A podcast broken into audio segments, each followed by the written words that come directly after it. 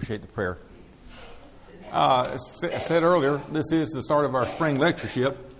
There are outlines in the foyer outside, and if you don't have one, Fred's got a handful of them, so if you just raise your hand, we can get those out to you. Fred, there's some out this way. So, as I said earlier, uh, the spring lectureship is going to be uh, loosely titled Questions from the Bible. Uh, and specifically, today's lesson or lecture will be from the book of Malachi or the book of Malachi, which really is a book of questions and also, interestingly enough, answers. One of my favorite quotes from Abraham Lincoln Surely God would not have created such a being as man with the ability to grasp the infinite to exist only for a day. No, man was made for immortality. Man is different from all the other creatures and creations on this earth. Uh, he operates at a higher level than the lower animals, which is reasonable considering how he was created. In Genesis 1 26 and 27 said, God said, Let us make man in our image, after our likeness, and let them have dominion over the fish of the livestock, and over all the earth, and over every creeping thing that is creeps on the earth. So God created man in his own image. In the image of God, he created him, male and female, he created them. So we think about how man was created in the image of God, and there are certain things that uh, fall out from that as we think about ourselves, uh, how we are, what we are, what our relationship is to God, which in itself is a question. Why am I here? Is there a God? What does He want from me? So when we think about those things, and we think about then, and we deal more def- uh, deeply into the topic, we think about first of all, because we're made in the image of God, well, what does that mean? What are the characteristics of God? When we talk about the characteristics of God, you know, there's always three things that pop out. You know, always three attributes that come to our mind omniscience, being all knowing, omnipotence, being all powerful, and omnipresence, being everywhere, or the ability to be everywhere. We are made in the image of God, but we don't share those particular attributes. Uh, I haven't been able to occupy two places at one time yet. I'm working on it. Uh, we do share another attribute, though personhood.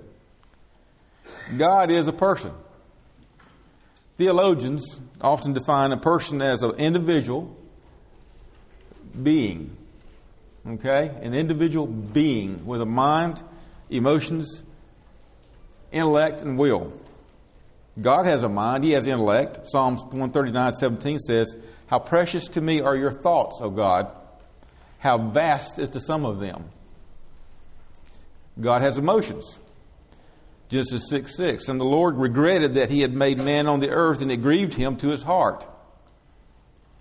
God has a will. 1 Corinthians 1 1. Paul, addressing the church there, Paul, called by the will of God to be an apostle of Christ Jesus and our brother Sosthenes. So God has all of these attributes that we think of as being a person and more. And we could, but that's not a lesson about the attributes of God. But we do understand that God is a person. We were created in His image.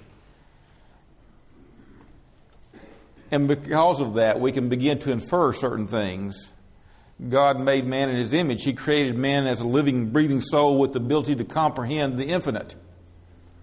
That is, he has the ability to think in abstract terms and complex concepts. What are the distinguishing characteristics between man and the lower animals besides the soul? Well, is, is it not the ability and capacity for thought, emotion, and will?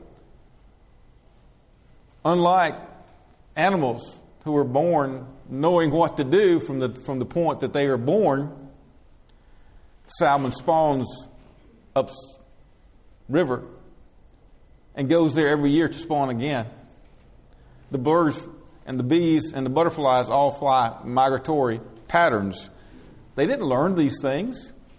They were born with them. But man learns. He, has, he learns from his environment, the stimulus that presents itself to him. He depends upon intelligence, not instinct.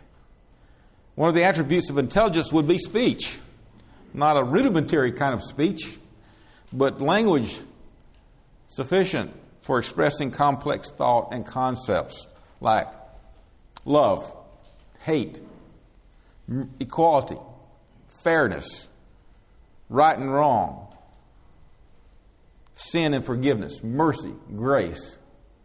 These are concepts that an animal would not be able to follow. But yet, we can find words for love in every language of that it's on the face of the planet. It's a different word, but it's the same concept. These are things that accrue to us because we were made in the image of God. God's a person. He speaks and we speak. You know, idols don't speak, and they don't move on their own either. Hear the word that the Lord speaks to you, O house of Israel. Thus says the Lord Learn not the way of the nations, nor be dismayed at the signs of the heavens, because the nations are dismayed at them. For the customs of the people are vanity. A tree from the forest is cut down and worked with an axe by the hands of a craftsman. They decorate it with silver and gold, for they fasten it with hammer and nails so that it cannot move. Their idols are like scarecrows in a cucumber field, and they cannot speak. Let me repeat again they cannot speak, and they have to be carried. They can't move, for they cannot walk. Do not be afraid of them for they cannot do evil, neither is it in them to do good. Jeremiah 10 1 through 5. But said earlier, God speaks. Long ago, and many times in many ways, God spoke to our fathers by the prophets. But in these last days, He has spoken to us by His Son, whom He appointed the heir of all things. Through Him also He created the world. Hebrews 1 1.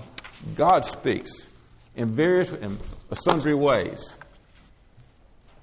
He speaks through his creation, but more directly, he speaks to us by words. He communicates to us his will through words. He speaks and expresses his desires. He expresses his emotions. He communicates. God speaks, as I said, in various ways. He commands. Be still and know that I am God. I will be exalted among the nations, I will be exalted in the earth. He declares. And the angel of the Lord called to Abraham a second time from heaven, and he said, By myself I have sworn, declares the Lord, because you have done this and have not withheld your son, your only son, I will surely bless you, and I will surely multiply your offspring as the stars of heaven, and as the sand that is on the seashore, and your offspring shall possess the gate of his enemies. Genesis 22, 15 through 17. And of course, he interrogates or asks questions as well. Who is that darkens counsel by words without knowledge? An excellent question, by the way. Job 32, 38, verse 2.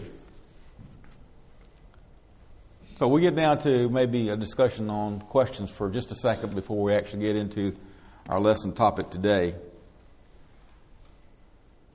Questions, there are actually different kinds of questions, just like there are different kinds of speech, you know, uh, commands, declaration, uh, questions, so forth. There are actually various kinds of questions. Questions can be declarative, interrogative, or rhetorical. Declarative. It's usually denoted, denoted, excuse me, denoted by a special voice. Is it raining again? That's the third time this week. That's a declarative question. Interrogative. Interrogative. I am having trouble speaking this morning, by the way. Who won the game? I know who won the game. We didn't.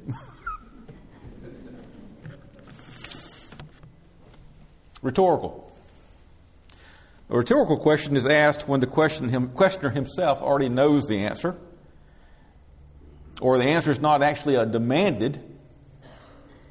A rhetorical question is used to emphasize a point, or draw, draw or elicit out a response from someone. Since God already knows everything, I'm going to make a statement that most of his questions are going to be rhetorical. Now,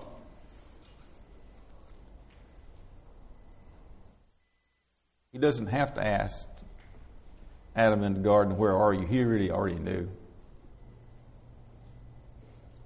But he called Adam out by asking the question. There's actually one other type of question. This is uh, a request, and that may seem strange because because it's a special type of question. It's actually a bit of a command. Uh, who is there even among you who will shut the doors so that you would not kindle fire on my altar in vain. I have no pleasure in you, says the Lord of hosts, nor will I accept an offering from your hands. That's from the book of Malachi. We don't think about it as, a, as necessarily as a command, but it's a polite way of making a command. If God asks you, please do something, I'm not going to argue with God. That's a command. As I said earlier, the theme for this lectureship is questions from the Bible, and in that sense, is a rather loose theme because the questions themselves may or may not be connected one to another. They don't necessarily build on one or the other, but they represent uh, the viewpoint of questions that interest, that align with a particular interest, or uh, maybe impart some special knowledge that uh, is good for everyone and when we uh, brought out the questions that, and for our lecture speakers to, to pick from, I generated a list of 40 questions just right off the top of my head and could have generated 400. And I gave said, here, pick a topic. But if you don't like the question I got, pick one uh, of your own. And some of them did. So I think you'll find that uh, the, the lectures this quarter are very individualistic in that not only was the choice of the question to be answered, but the approach for, for answering that topic uh, was very, very individualized. So, questions from the Bible. God asks questions and men ask questions. Men ask questions of God. Why am I here? You know, we can learn much from the questions and the answers that God asks and gives to men's questions or the questions he asked of men. Shall not the judge of all the earth do what is just? What is truth? What shall I do to inherit eternal life? What does the Lord require of you? What is your life? Lord, to whom shall we go? You have the words of life. These are all important questions. I don't think there's a person here today that wouldn't say, these are important questions. They're critical to us, to who we are, to what we're about, what we're doing, to our eternal destiny. So that's a brief introduction to the to what we're being we'll be doing this uh, this quarter. More specifically, today I'm going to be talking about the book of Malachi. Uh, I was kind of ambitious to take a take a whole book and hope to get it done here now in, in about 30 minutes. Malachi is the last book in the Old Testament. It's the last communication from God to the nation of Israel before it goes into the what we typically call the 400 years of silence, before the fullness of time, when God finally fulfilled His promise to, to Abraham that in his seed all the nations of the earth would be blessed with the coming of the Christ Jesus, Savior with us, God incarnate in flesh. You know, this all, when the book of Malachi occurred, in the time frame in which it occurred, this occurred after the Babylonian exile. The Israelites began to return from Babylonia, uh, Babylonian captivity around 538 BC, uh, and only 50,000 initially returned. Com- contrast that to when the children of Israel left the land of Egypt. They went in 70 strong and came out well over a million, maybe two million. Some estimates will put it up between two and a half to three million. 50,000 people would fill up a small stadium in a nation of hostile uh, with hostile environment of other people's 50,000 people don't look like a whole lot. I wonder how those folks felt going back. They went back, they started going back 538 BC. The completion of the temple rebuild was around 520 to 516 BC. So it took somewhere in the, in the range of at least 18 years to do to rebuild the, t- the first temple. And it wasn't near as glorious as the, uh, the second temple was. It wasn't near as glorious as the first temple. It said that the older people that had seen the first temple wept when the foundations were laid for the second. Some of the younger ones wept with joy, but the older ones wept because they saw the loss of the grandeur that had been the first temple, and it wasn't replicated in that, in that uh, overall scope.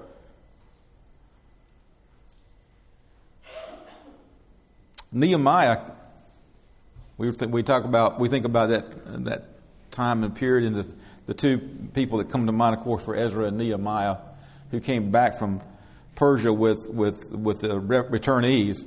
And uh, had, were instrumental in several things. The building of the temple. Nehemiah came back to Jerusalem to rebuild the walls around 445 to 444 BC.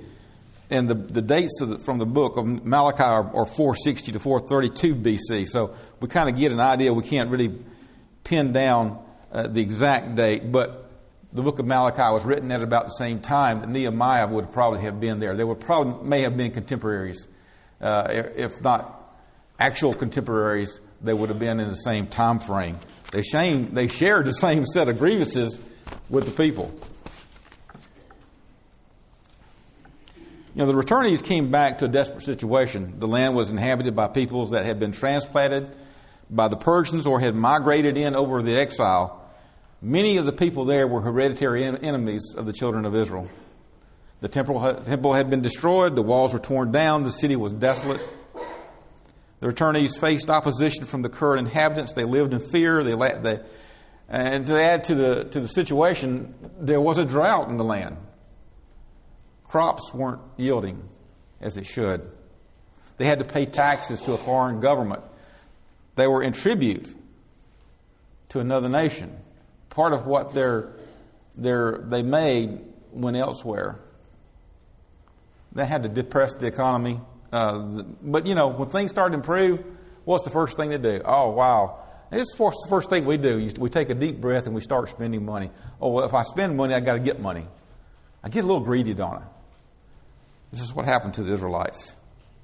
You know, the, their history would have told them about the glories of the old temple, the, the might of, of David's kingdom, and the riches of Solomon reign, Solomon's reign. You know, what came back to was a, a desolate country. Uh, they were a, a third rate, well, actually, they weren't even a third rate force. They were nothing. They were no longer great. They were no longer feared. They were unhappy. They were disappointed.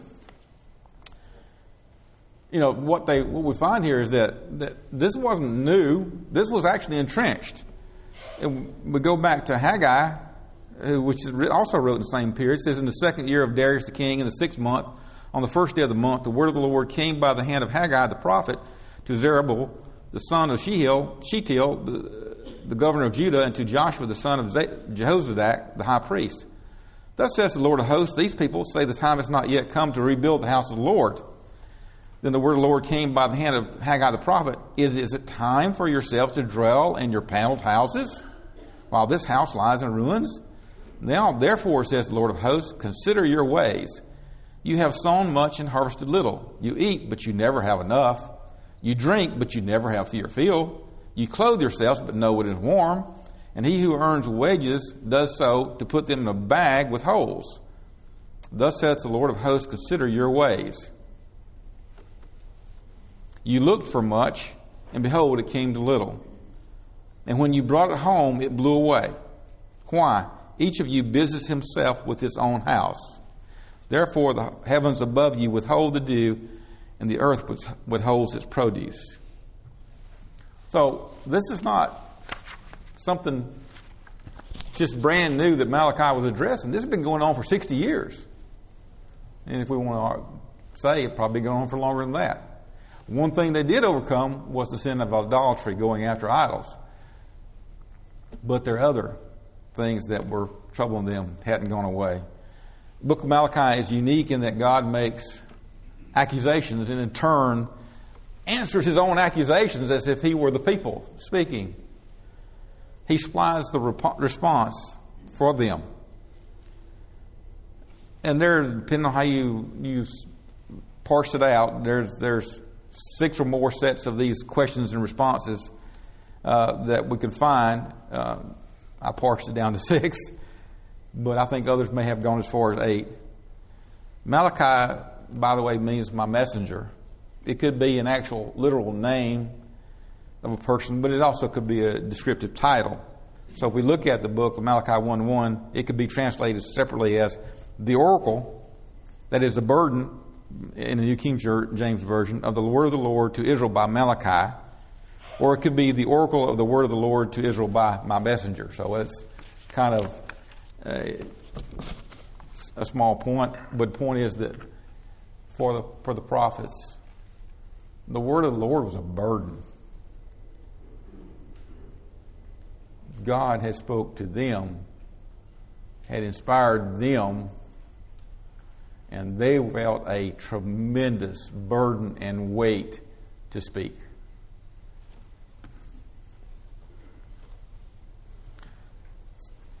Questions and responses, the first set. I have loved you, said the Lord. But you say, How have you loved us? It's not Esau, Jacob's brother, declares the Lord, yet I have loved Jacob, but Esau I have hated. I have laid waste his hill country and left his heritage to the jackals of the desert. If Edom says, We are shattered, but we will rebuild the ruins, the Lord of hosts says, They may build, but I will tear down, and they will be called the wicked country and the people with whom the Lord is angry forever. And we can certainly see that in this first set, that, that being in the midst of a nation now that's overrun by really what was their hereditary enemies and beset on every side Maybe they felt that way. How can we be the people of the Lord when all of our enemies are still here? And who's loved? Is it us or them? So, a lot of questions trouble them. The second set of, uh, of, of question response God said, A son honors his father and a servant his master. If then I am a father, and where is my honor? And if I'm a master, where is my fear? says the Lord of hosts, O priests who despise my name. But you say, How have we despised your name? By offering polluted food upon the offer. But you say, How have we polluted you? By saying that the Lord's table was to, may be despised? How? When you offer blind animals in sacrifice, is that not evil? It was certainly against the Levitical law. And when you offer those that are lame or sick, is it not evil? You say, entreat the, the favor of God that he be, be, may be gracious to us. So while they were despising the table, they were turning around and asking the priest to entreat God to be gracious to them. On one hand, they were giving offerings and sacrifices that were insulting, but yet, on the other hand, asking for blessings. And God says, With such a gift from your hand, will he show favor to any of you, says the Lord of hosts.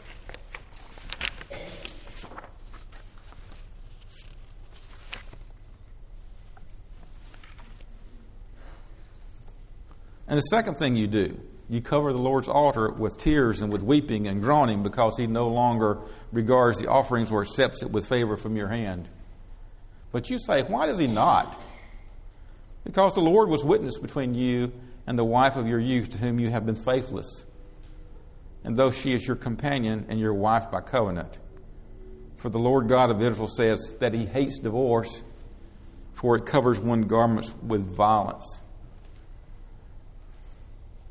Understand, you know, grass is greener on the other side of the fence. Well, that's, you know, my wife, since my youth, you know, she's kind of kind of gotten used to her. You know, it's the same old thing every day. That that pagan woman over there, she looks pretty good.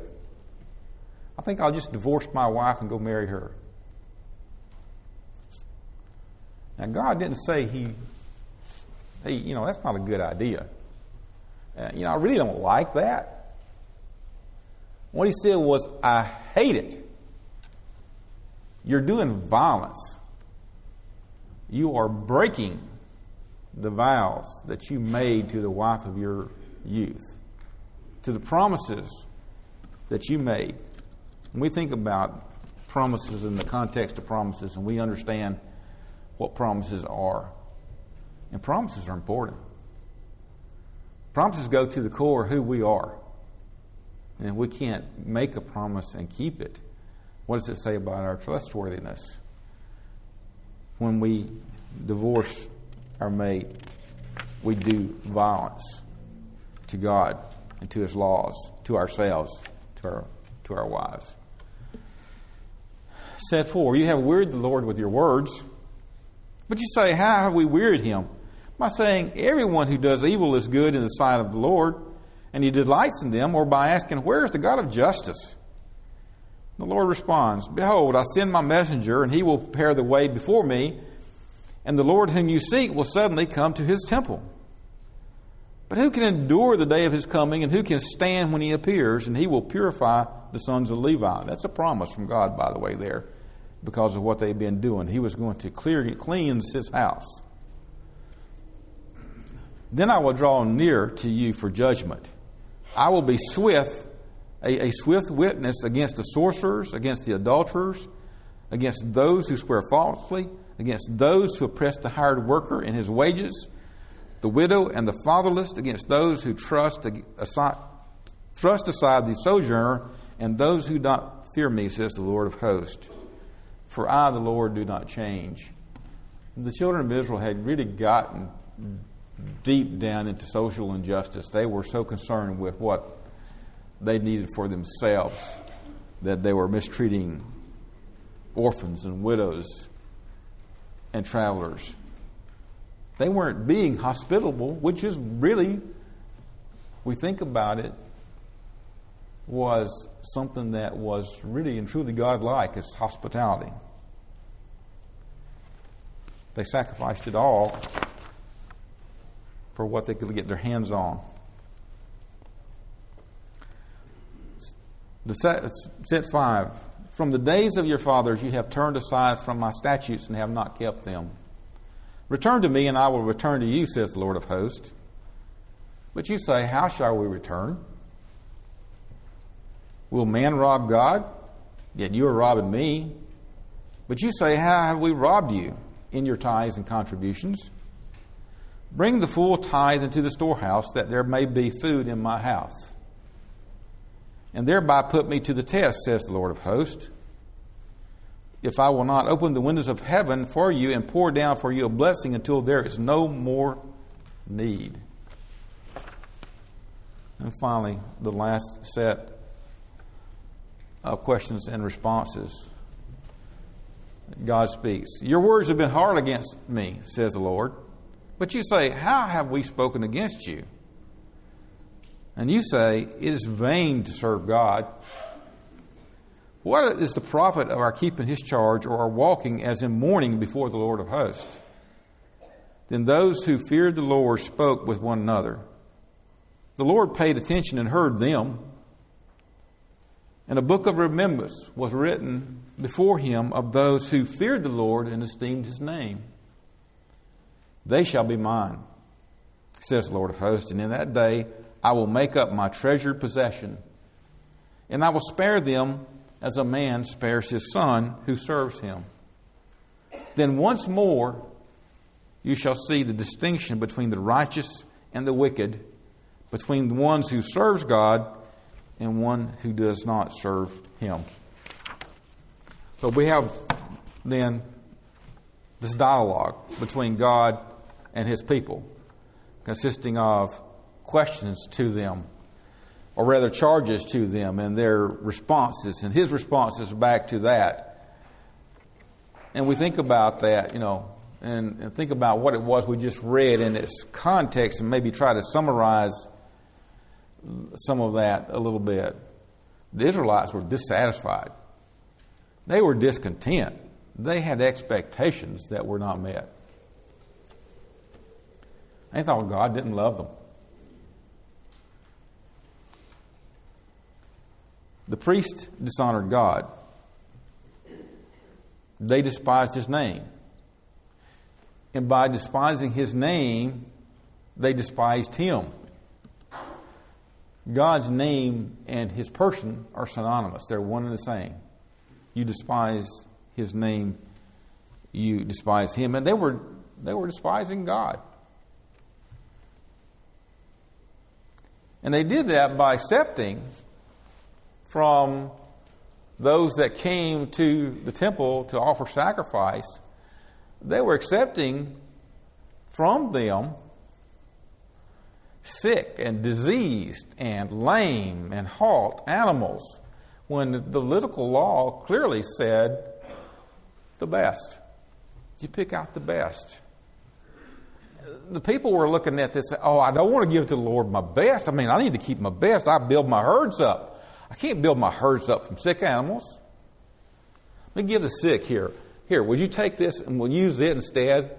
And the priest says, Sure. You know, we can make supposition as to why the priests were doing that. Maybe they were getting kickbacks on the side. I really don't know. Maybe the, the animals they were taking back, the parts that were being burnt, were not part of the, that, that came in to be as part of their lot. Maybe what was being discarded was, was not necessary for their well being or their upkeep. But nonetheless, does it really matter? It was God's law. When we think about sacrifice and what the sacrificial system meant, the ceremonial law of the Old Testament, what that meant, it was a shadow of what was to come a shadow of what was going to come happen 400 years later when God's best came. God's perfect one came and became the perfect sacrifice. Yet here they were accepting imperfect sacrifices. Does God, was God going to accept, accept an imperfect sacrifice for our sins? If we, if we really kind of think about it, we can see how what they were doing was subverting the illustration that, that God was trying to make to the, to the people and to the world.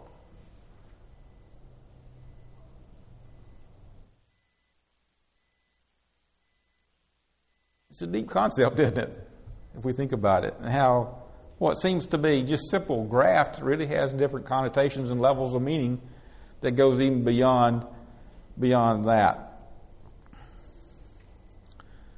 And all the while they were offering what was sacrifices that were impure, uh, uh, imperfect, not the best. All the while they were still imploring God for blessings. You know, they are from second best and expecting the best back. They wanted him to open the doors of heaven and just flood them with blessings. The men divorced their wives in favor of pagan women that complained. They wept and groaned. That's what the, the prophet says. They wept and groaned because God no longer regarded their offerings. They argued that God was unjust because the wicked prospered while they did not, and yet they mistreated the poor, the widows, the hired hands, the travelers. you, think about it. It's, it's pretty uh, duplicitous, and, and I don't even have words to describe it. You know, here you, you want God to, to treat you good, and, and you're mistreating widows and orphans and hired. You're not paying the, the people that work for you their due wages. They got to eat too. You withhold from them the wages that they were due. It's pretty despicable when you think about it. They thought worship to God was tedious. They were always rebellious and unrepentant. They failed to give God the proper tithe that was their responsible due. That is, they were, truthfully, they were ungrateful. Because if you're grateful, you're going to give back to the Lord. But they were ungrateful.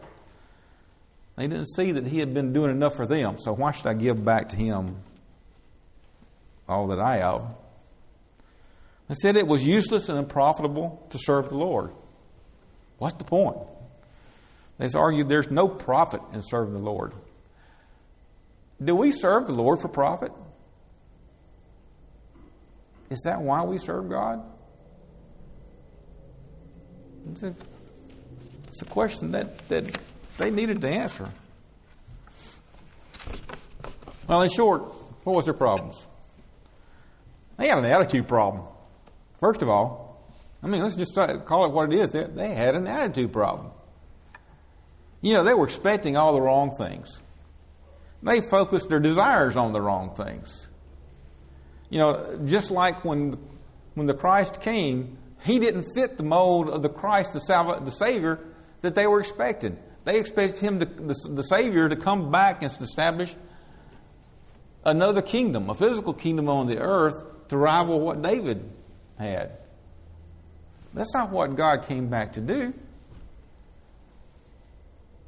They expected a physical king, kingdom with all its trappings and not a, a national spiritual rebirth. They looked at the prophecies of Isaiah and talked about the, the refreshing of the land and the gathering together of the peoples and the respect that they, the nation was going to have. And they thought it was all talking about, oh, this is, we're going to be what we were before. And God was talking about spiritual blessings, a spiritual nation that was going to be coming about, a spiritual renewal. They missed it entirely. They became focused on the cares of the life and getting ahead. I don't know if I got this in earlier, I, uh, later on, I, the, the, the, lesson this past Sunday night, when dealing with the Word, talked about throwing the seed out and it landing among the thorns. The thorns were, as when Jesus talked about uh, what the meaning of the parable was, was the thorns were the cares of this life that choked out the Word those weren't external thorns, by the way, folks. Those were internal. They were up here. The cares of the world exist up here. You let the cares of the world into your head, and you become more concerned with what I got and what I don't have, what my neighbor's got and what that, that I don't have. What can I have to get? What can? What do I need to do to get ahead? Those are the cares of life, and this is what happened to them. They were focused on that. So self became more important than keeping God's commandments, gaining wealth more important than service. They became short sighted. All they could see was this life. There was no advantage in serving God, and let's do what everyone else does because obviously God can't or won't do anything, service and obedience to God became a burden. So we think about that, you know, maybe a, a summarization or a nutshell, maybe too too superficial, but hopefully it, it, captures where the people were at. We think about the, the, people and children of Israel, though, and uh, was it different? Is, is today that much different from then? are they that much different from us? We look down at, at them and we, we, we, we wag our head and stick out our tongue. Is that what the phraseology we use? You know, we look at them, oh, those, those terrible people, look what they did. Look how they lived. Can't, couldn't they see? Oh, how could they miss that? You know, disenchantment, discontent, discouragement. Does that happen only then, or does it happen now? A lack of respect or trust in God, that happened only then? Or does it also happen now? A lack of faithfulness to God, only then? Or today too? We're doing good, not grateful. Only then? Or now too? Lack of faithfulness to wives and, and or husbands. Only then? Or does that happen today too? Greed, covetousness, materialism. Then only? Or today as well? Insincerity. Then only? Or today too? We mistreat our spouses and others. They, their prayers were hindered. Does that happen today too? Or was that just something that occurred that they did? I think if we are really honest with ourselves, we will say, yeah, it happens today too. They weren't unique or special in that respect. What was their problems certainly could be our problems as well. Different nations, same problem. You know, we talk about the, the Israelites as a physical nation. We are the children of Israel today. We are a nation as well. We're a spiritual nation. We have the same problems as a church. Is Christianity a blessing or a burden? This is an excerpt, by the way, from uh, the Auburn University Beacon. Uh, uh, I get that, and you probably get it as well. And there was uh, one of the, the topics in there was under this uh, heading, and it was by Wayne Jackson. The name of the title was Do We Delight to Do His Will? It takes only a casual observer to note that religion, as practiced by some members of the body of Christ, seems more of a burdensome drudgery that is but painfully tolerated. There is that type of saint who drags sleepy eyed into Sunday morning service, having skipped a Bible study because it does not pique his interest. The hour's worship activities are endured with a zombie like stare, revealing a maximum boredom. These poor souls do not scruple to absent themselves on Sunday evening or from a midweek Bible study. Once a week is sacrifice of plenty. Do they ever talk of spiritual matters? No, more often their interests are confined to the worldly. Social media is proof enough of where their heart treasures most and their financial support of the Lord's work wouldn't even pay for the communion bread they absent mindedly consume. They are listless, lukewarm, and lifeless. They grumble and actually are just plain miserable. Here's a self quest Do I ever feel that God doesn't love me or hasn't kept his promises? Have I ever done less than my best in worshiping God? Is going to worship tiring and burdensome? Is it a blessing or drudgery? Is there anything that stands between myself and effective communication with God? Do I have sin that is causing my prayers to be hindered? Have I ever accused God of not rewarding me appropriately?